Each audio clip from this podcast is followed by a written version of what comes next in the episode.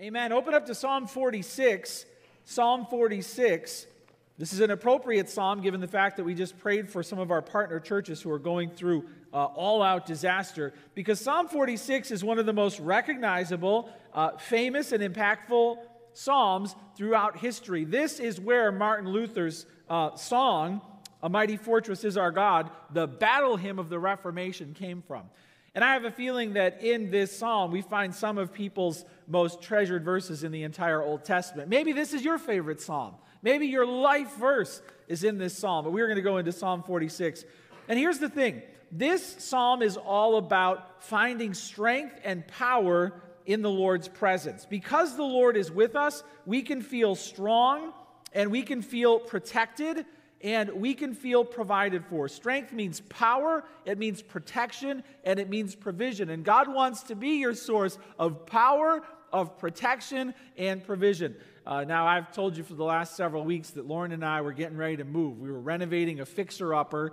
Uh, we had we bit off more than we can chew. I mean, we are in, way in over our heads, and so but we actually moved in on Thursday. We showed up, and it was insane. The downstairs isn't done. We have one bathroom for our entire family of uh, five. Ellie's home. We have one working bathroom right now. So we're living out of boxes. I managed to find my socks this morning somehow. Don't know how. But it's been really crazy. But when I think of power, during the move, you know, we've got three teenagers, so they had their teenage friends over, and uh, they were bringing in one of our TVs, and a teenager stepped on the power cord of the TV, took a step, and ripped the power cord out of the back of the TV. Now, they engineered this wisely because it was designed to actually pull free without breaking the TV. The problem is, when I tried to put the power cord back in, a tiny little part fell inside of the TV and started rattling around. So I had to take the whole back off. Here's a picture uh, because what happened was the TV had no power. So I pulled the back off of the TV, 34 tiny little screws. I mean, tiny. Here's the next picture. And there's the, there's the piece right there that fell off and got lodged inside the TV. And then here's the next picture. I had to reattach the power cord to the TV, and I finally did it, and it, and it worked because the TV has power.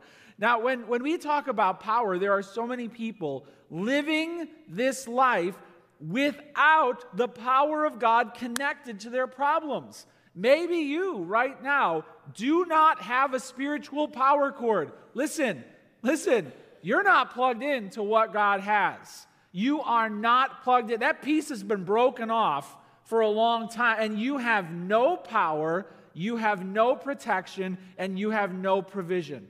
Now, this psalm is going to help you to plug back in to God, our source of power and might. So, check out Psalm 46. It says to the choir master of the sons of Korah, uh, according to Alamoth, a song. Remember, the Psalms are songs, so this is not just something that somebody thought of and wrote down. Uh, this is actually something that was sung in the Old Testament. Here's what it says God is our refuge and strength, a very present help in trouble. Therefore, we will not fear. Though the earth gives way, though the mountains be moved into the heart of the sea, though its waters roar and foam, though the mountains tremble at its swelling, Selah. The first thing you can jot down is this God is a mighty fortress. God is a mighty fortress. He is our refuge and strength. The word refuge means shelter in the storm. It's the place you run when the skies open up and lightning is just, you know, thunder is roaring. It's the place where you run where you think that, you know, your regular house is about to be swept away. Uh, this is where you go. This is a shelter in the storm. And God is that. God is our refuge. God is our strength. The word strength, of course, means power. He is our power. He protects us. He is he surrounds us. He is our refuge. It says a very present help in trouble. A very present help in trouble. Now the nuances in the in the Hebrew are actually pretty cool. It's like abundantly found. It's like a compound word. It's like, like found abundantly. He is very present. That could mean that he is able to be found easily, or it could mean he is ready to be found willingly. Uh, it can also mean because he is findable, he is trustworthy. Whatever. But the nuances all add up to this you can find him, he's there. He's, he's abundantly there. He is a God who is found in trouble. He's a very present help in trouble. Now, everybody likes all of these wonderful things that I'm saying about God, right? He's a fortress. He's strong. He's ever present in, in, in, say it with me, trouble. We don't like that. I want God to be strong. I want him to be present. I want him to be awesome, but I don't want the trouble.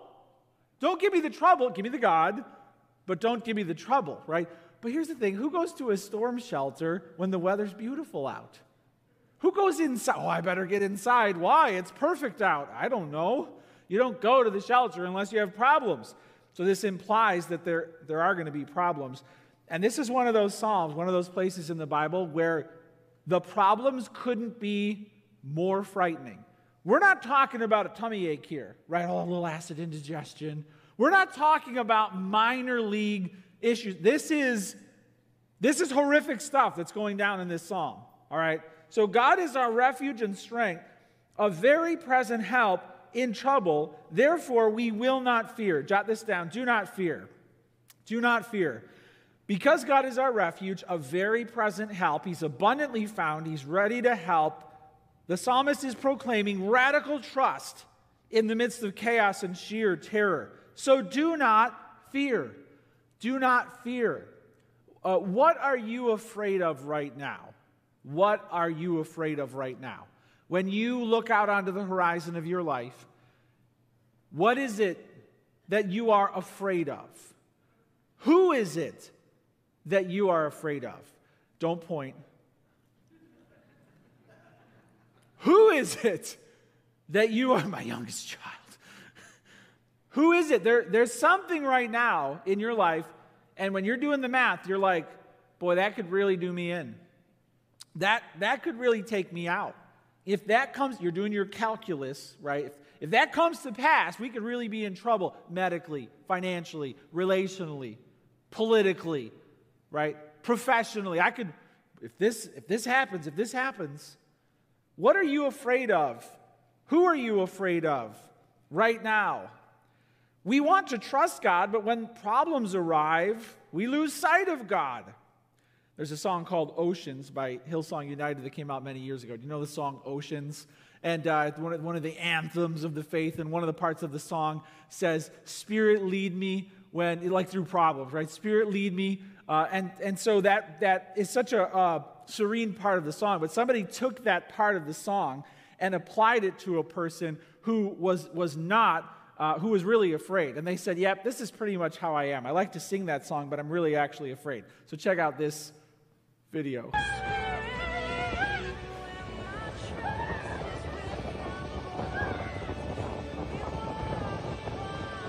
I like the caption. It said, Spirit lead me when my trust is without borders. That's me. Also, me, this screaming person. Meaning, both are me. I want to say that. I want to sing that. But then I'm like, no, I'm not going to make it. And maybe you just feel so afraid right now. Maybe you are just outright terrified. Maybe you don't want to step out by faith and trust God. Maybe you, you, you can't see how this thing is going to come together, right?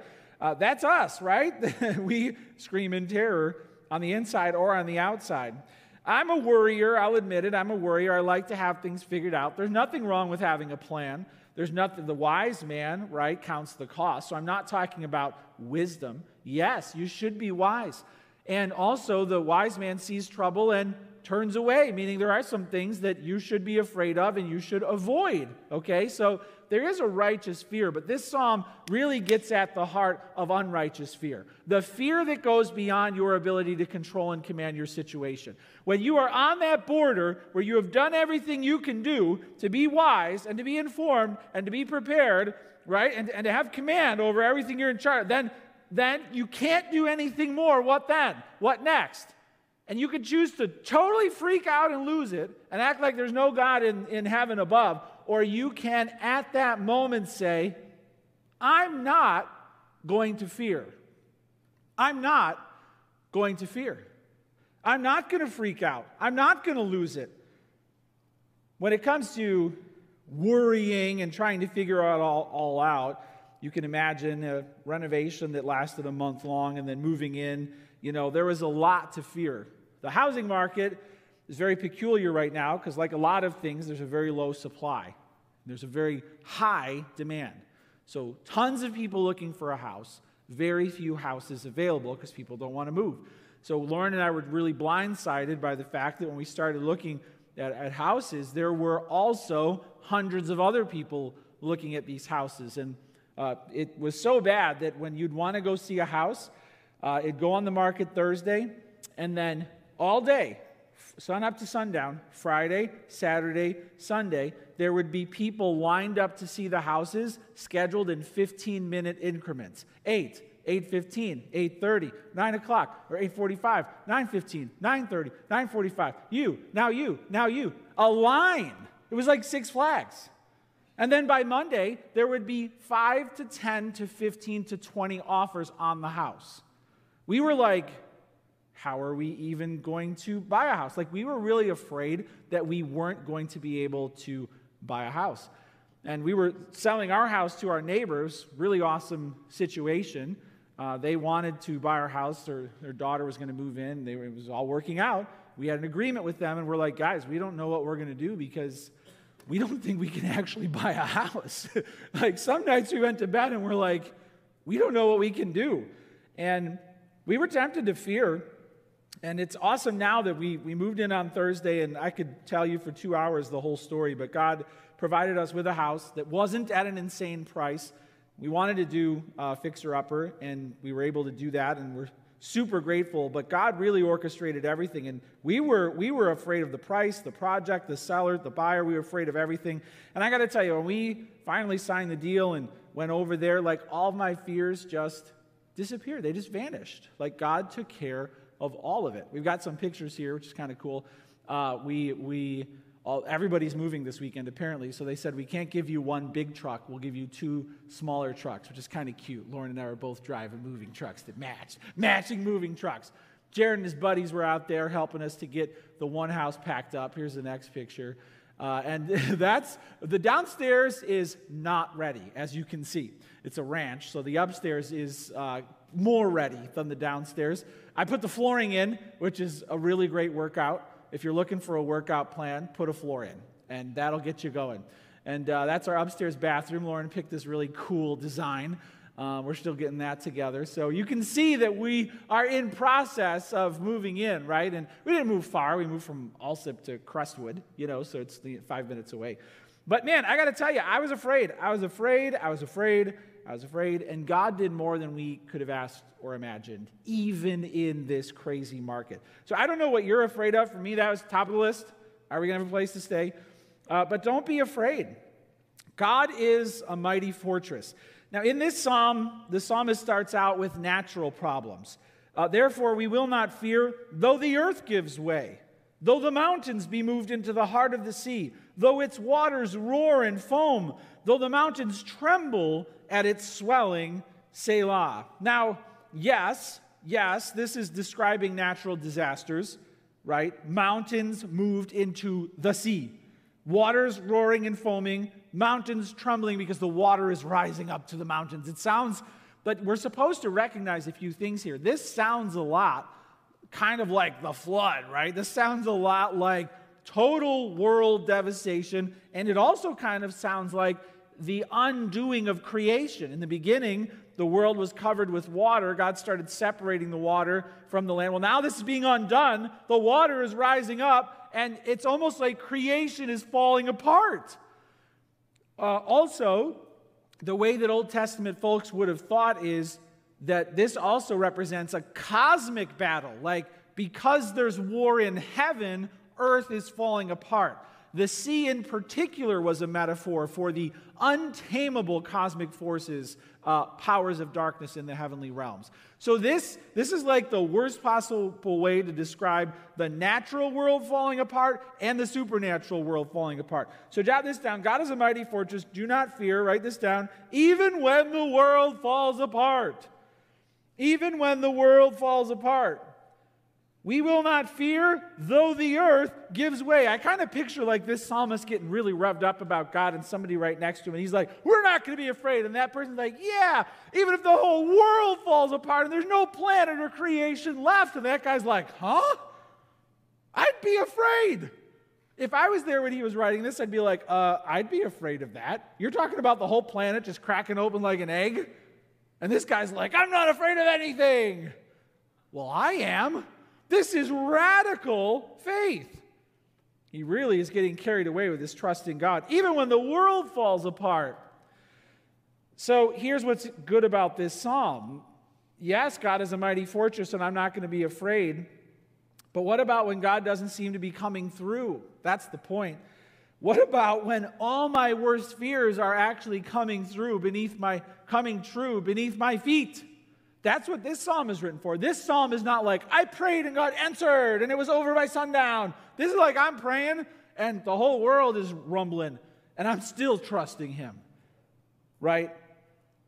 And the natural order is coming undone. And the psalmist knows that God commands the natural order. The supernatural order is coming undone. And the psalmist knows that God commands the supernatural order. Do you know that? Do you know that? Do you, if you feel like your whole world is falling apart, God is in control. He is your refuge and your fortress, even when everything is falling apart. Everything. When I think of what this psalmist is describing, because I grew up in the 80s, I love the movie The Never Ending Story. And in The Never Ending Story, everything was coming apart because the nothing was coming to. And so I've got a video of Atreyu uh, when the nothing finally catches up to him and, and everything's falling apart. Check it out. This is what the psalmist is describing.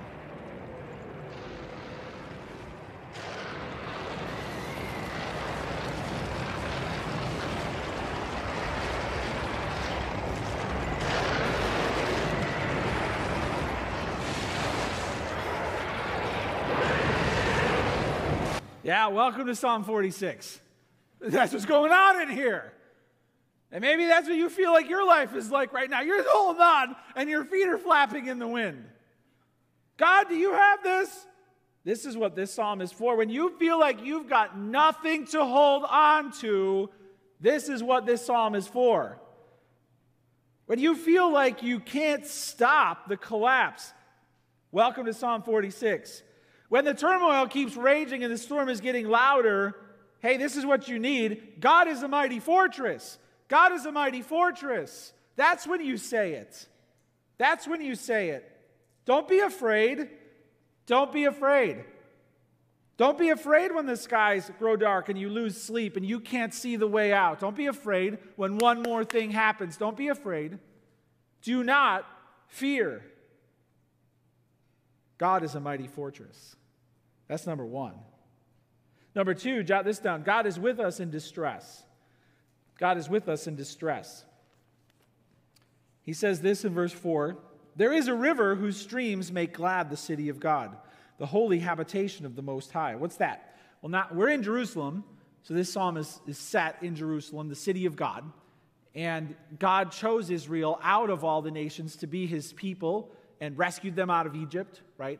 Let my people go. And then he promised that from this people group there would come a Savior, a Messiah, uh, Jesus Christ. So that was his plan for Israel. So Jerusalem was literally the earthly throne room, the dwelling place of God. That's why the tabernacle and the temple were there. This psalm commemorates the dwelling place of God, which is the city of God. There is a river whose streams make glad the city of God, the holy habitation of the Most High. God is in the midst of her. She shall not be moved.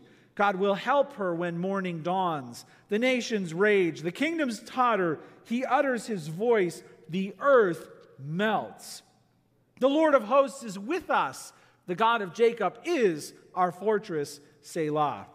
So we're kind of in a besieged city right now. The world is falling apart all around, nations are in turmoil, and the city of God, the people of God, are secure because God is with them.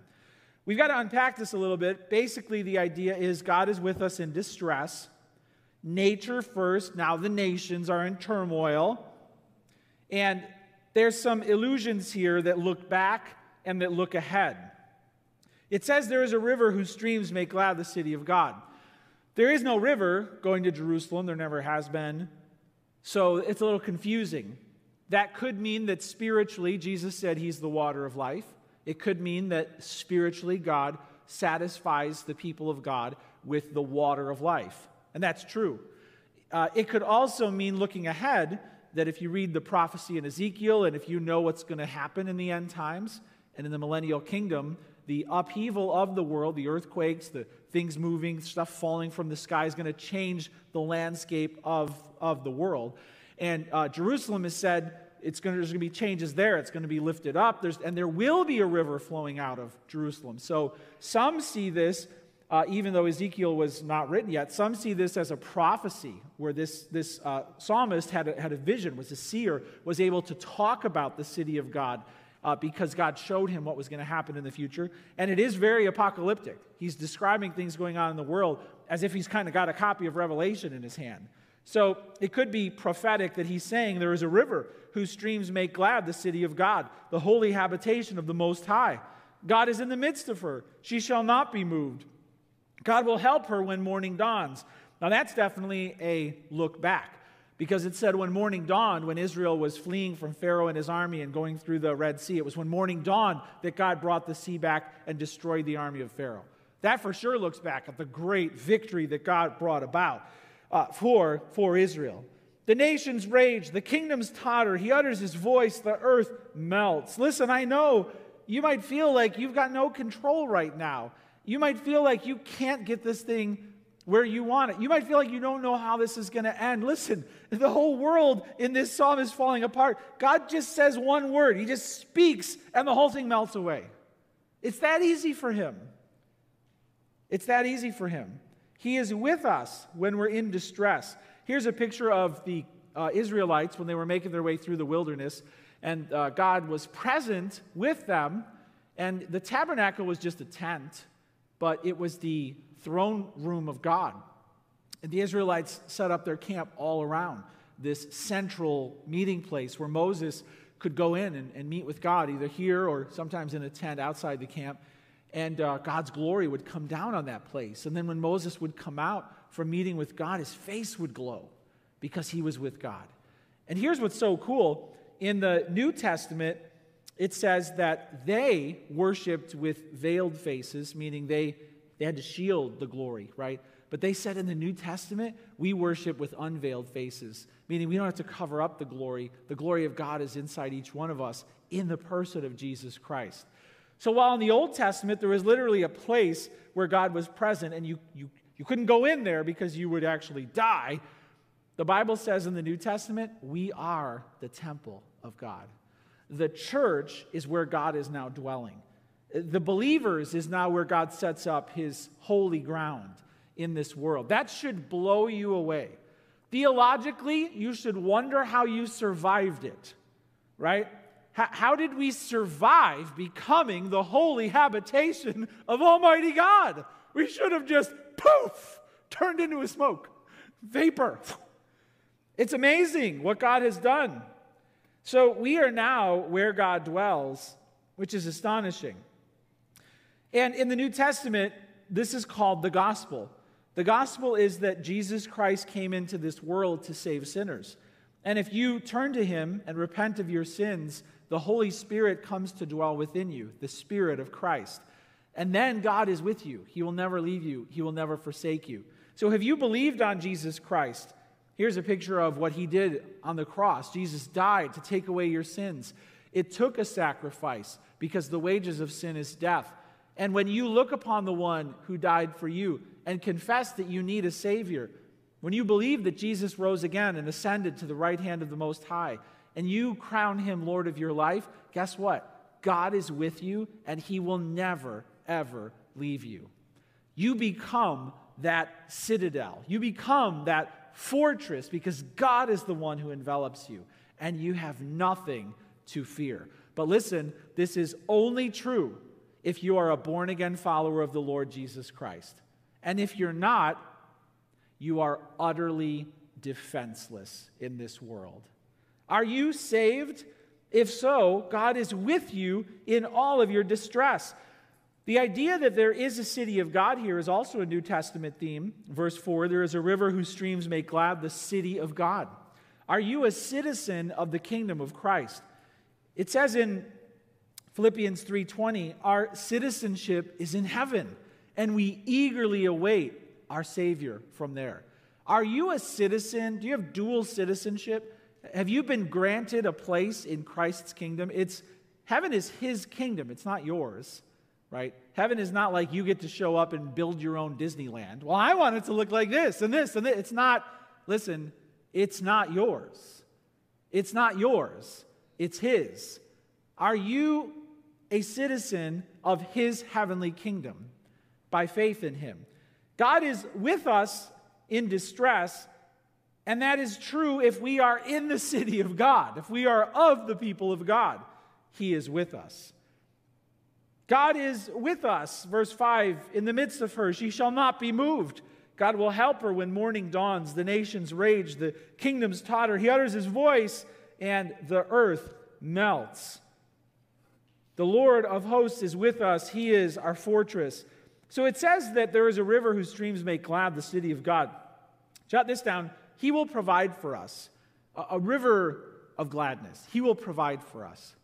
When some people talk about heaven, they're not really excited about it, as if they suspect that God's not going to get the job done correctly. Well, what are we going to do forever? What? As if they're already giving it one star. I'm not impressed. You haven't even seen it yet. Yeah, but I just can't imagine what it could be like as if you're unentertainable. Like when I get there, it better be really amazing. It's heaven! And by the way, what on earth is truly impressive? I mean, come on, is there anything down here that's to last? Do you really want to stay here forever? Because I got news for you this world is to fall apart. Everything's to rust and break eventually, right? So, by comparison, heaven's going to be pretty amazing. But some people are not impressed. They're like, I just don't even know. Like, what are we going to do up there? Are we just going to sing with our harps? They're not impressed. Listen, when you read what heaven is going to be like, uh, it's going to be perfect bliss for all time. God's getting very carried away. Okay. The streets are made of gold. There is a river running through. The dimensions, which are uh, meant to be symbolic, but also, I think, testify to an even greater reality. But you're talking about a 2,500 mile long, wide, high city where the walls are made of every precious jewel, like, and the tree of life is spanning this river, and God's glory is lighting up this jewel encrusted city. Can you see it? Can you see it? It's going to be spectacular. Nothing you have ever imagined is like it. The best part is Christ is there. That's the best part. If it was just Him in a cardboard box, I'd want to be there forever. All right? But it's Him and paradise, even better. Wow. He is going to provide for us. Are you struggling to trust God's provision? Often people struggle to trust God's provision. Well, I don't know if He's going to actually give me what I really need. You know, sometimes people in relationships, when they're trying to find that special someone to marry, they kind of hide Jesus behind them, right? Well, I don't want you to come out because you're going to scare him away, right? I'll take care of this one. As if He's going to take away what will truly make you happy and, and send you misery, right? They don't trust God's provision. Oh, no, I can't trust God with this one. He's not going to get the job done. Do you struggle to trust God's provision? Well, I don't know how He's going to meet all of my needs. I mean, I've done the math, and according to my Excel spreadsheet, like He's got a heavenly accounting department, folks. His angels are great at math. But still, right? We don't trust Him. We're like, well, I just don't see how this is going to work out. Do you struggle? Are, right now, are you struggling to trust God's provision in some area of your life? Do you need an answer? Do you need a need met? Do you need a relationship to be fixed or repaired? And are you struggling to trust His provision? To know that He will satisfy you? That only God can settle you safely in a place of rest and give you joy? Are you tempted to walk away from God to try and find your happy? Are you tempted to think that it's he's in the way obstructing your desire to get to what you think will make you happy? There is a river whose streams make glad the city of God. Trust God to provide for you. He will. Jot this down. Trust God to protect you. He will protect you. He'll provide for you and He'll protect you. My goodness, the whole world is falling apart in this psalm. Literally, God's right there. He's holding it all together. The mountains are, are being thrown into the sea. He's right there. The world is filling up with water again, doesn't matter. He's protecting. He's protecting. He's protecting Jerusalem against all natural and supernatural unrest. Now, if you know the history of Israel, which could be an entire sermon. It's amazing that there is a nation of Israel right now. And still, they are under siege. There are entire countries that want Israel just gone. And God still has to protect this tiny little country from destruction.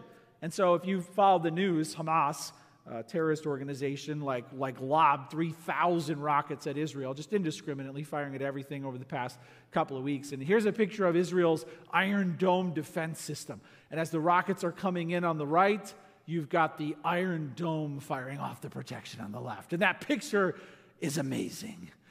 And uh, Israel's doing what it can to catch 90% of the rockets, right? But I, I love this idea of just war in the heavens over the people of God and the protection required.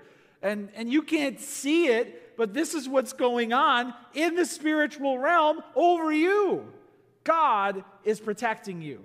He doesn't need missiles. When, when angels look at our technology, when demons look at our technology, they're like, laughable right? Humans haven't even figured out cloaking yet. We had that down from the beginning. Look, look, our technology is not impressive, and the battle belongs to the Lord. So, get, sure, do what you can, but the battle belongs to the Lord. God's got to protect you, or you're not getting through this. Are you struggling to trust God's protection? Do you think He can't get you through this? Are you wrestling with His goodness because of the partial collapses you've seen around you. Now, there goes that mountain. Now, there goes that mountain. Are you struggling to trust Him? Hey, one word and the earth melts. God's got this. He will protect you. So, number one, God is a mighty fortress. Do not fear, even when the world falls apart. Number two, God is with us in distress. He will provide for us, He will protect us. Number three, Jot this down. Be still and know he is God. Be still and know he is God. This could be your favorite verse in the whole Old Testament. Be still and know he is God. It goes on to say this it says, Come, verse 8, behold the works of the Lord, how he has brought desolations on the earth. He makes wars cease to the end of the earth. He breaks the bow and shatters the spear. He, he burns the chariots with fire. Be still and know that I am God. I will be exalted among the nations, I will be exalted in the earth. The Lord of hosts is with us. The God of Jacob is our fortress, Selah. Be still and know that He is God. Now the world is at war. There's desolations, and this definitely doesn't sound like anything that happened around David's lifetime. Maybe a look back to Pharaoh when peace came after Israel let in after the conquest, but this really seems to be looking ahead to when God ends it all the whole war against him that started at the beginning. And God Himself speaks in verse 10 Be still and know that I am God. I will be exalted among the nations. I will be exalted in the earth. It's a promised perfect ending. Not just to your story, but to the whole story. That's why we can be still and know that He is God. Nature's convulsing, nations are collapsing and conspiring. What can I do? Be still and know that He is God. Yes, the Bible gives us a clear and compelling call to action to go and make disciples, right? This is not intended to create this, well, I don't have to do anything. I'm just going to be still. You know, I don't have to work. I don't have to worship. I, that's not the point. The point, the point is not to become a sedentary Christian. There's plenty of places where we are to press on to take hold of that for which Christ Jesus took hold of us. So, what does this actually mean? This is a call when life is falling apart to calm down. You, you might just want to console yourself and say, Your name, Ryan, and then say, Calm down. Be still. You might want to tell yourself that. Be still, right? Calm down. You're freaking out. Stand firm. Don't move. Hold fast. Don't let go. Take heart. Don't give up. Don't run off. Don't strike the rock. Hey, be still. Be still. This is definitely depicted when God told Moses, Moses, like, what are we going to do? Moses freaked out a bunch, didn't he? Oh, he knew how to freak out like the best of them. We're going to die. What are we going to do? Dead end walk up to the Red Sea. What are we going to do now? And God's like, be still. The Lord will fight for you. So I just got to do this. You just got to do this. I'm just going to stand here. You're just going to stand there. You're going to fight for me. I'm going to fight for you. Okay. Just lift up, lift up your staff. That's all he did. Be still. The Lord will fight for you. When you've hit the end of your energy and your ideas and your wisdom and your provision, be still and know. Know it, know it, know it. He is God. Don't doubt it. Well, how big is he? We'll jot this down. He commands war and peace. He makes wars cease to the end of the earth, verse 9. He breaks the bow and shatters the spear. Is there anything more horrifying than war? My grandpa Jerry on my dad's side fought with the 45th Infantry Division in World War II, went across Africa after they tra- chased Rommel out of there and uh, landed in Sicily. They went up, fought through Operation Husky, fought through Sicily, and then finally kicked the Germans back to Italy. And then you, you're supposed to go down Italy like a boot, according to Alexander the Great, but instead they came up the bottom. They got stuck. My grandpa Jerry's unit went around behind enemy lines, Operation Shingle and, and got back to basically landed behind enemy lines, and the whole point was bring it on. They just attracted the German attention and got demolished, and in part helped to free up the Allied advance, and uh, then they liberated Rome. War is insane, and my grandpa had a camera, he wasn't supposed to, so the whole time he's snapping pictures and sending them back to mom and dad. And they got up into Germany and came from the south and then uh, approaching Munich, liberated the Dachau death camp. Pictures, picture, horrifying, terrifying, stomach turning pictures kept coming back, coming back. And uh, when we were getting ready to move, I was getting everything. And one last thing I found in my house, I'm so glad I found it, is uh, my daughter had written a report on Grandpa in World War II. I, there was a picture on the floor. We almost left it behind. And it was a picture of trains and he said, My train home.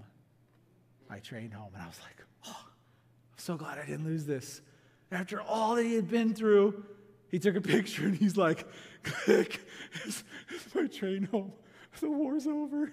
I'm going home.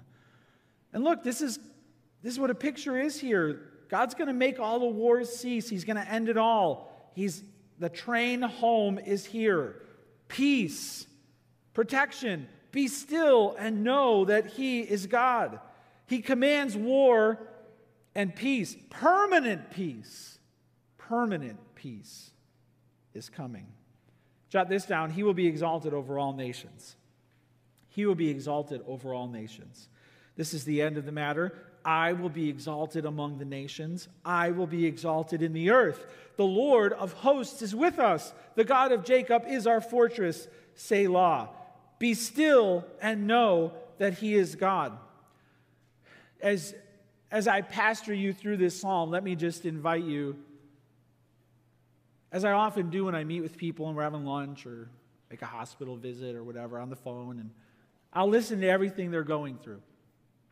And there's a lot people are going through in our church unimaginable family problems, uh, health problems that can't be fully understood, rivalries that have lasted decades. I mean, there's big, big, big stuff that people will just unpack and tell me about it. And, and I always know when we're preaching, approaching the point of the conversation where I have to listen how they're going to end their sentence. Meaning, okay, you've told me everything that's going on. Okay, wow, that's big. Wow, that's bigger. Wow, that's hard. Wow, that's harder. And, and then I'm waiting for it. I'm waiting for their faith.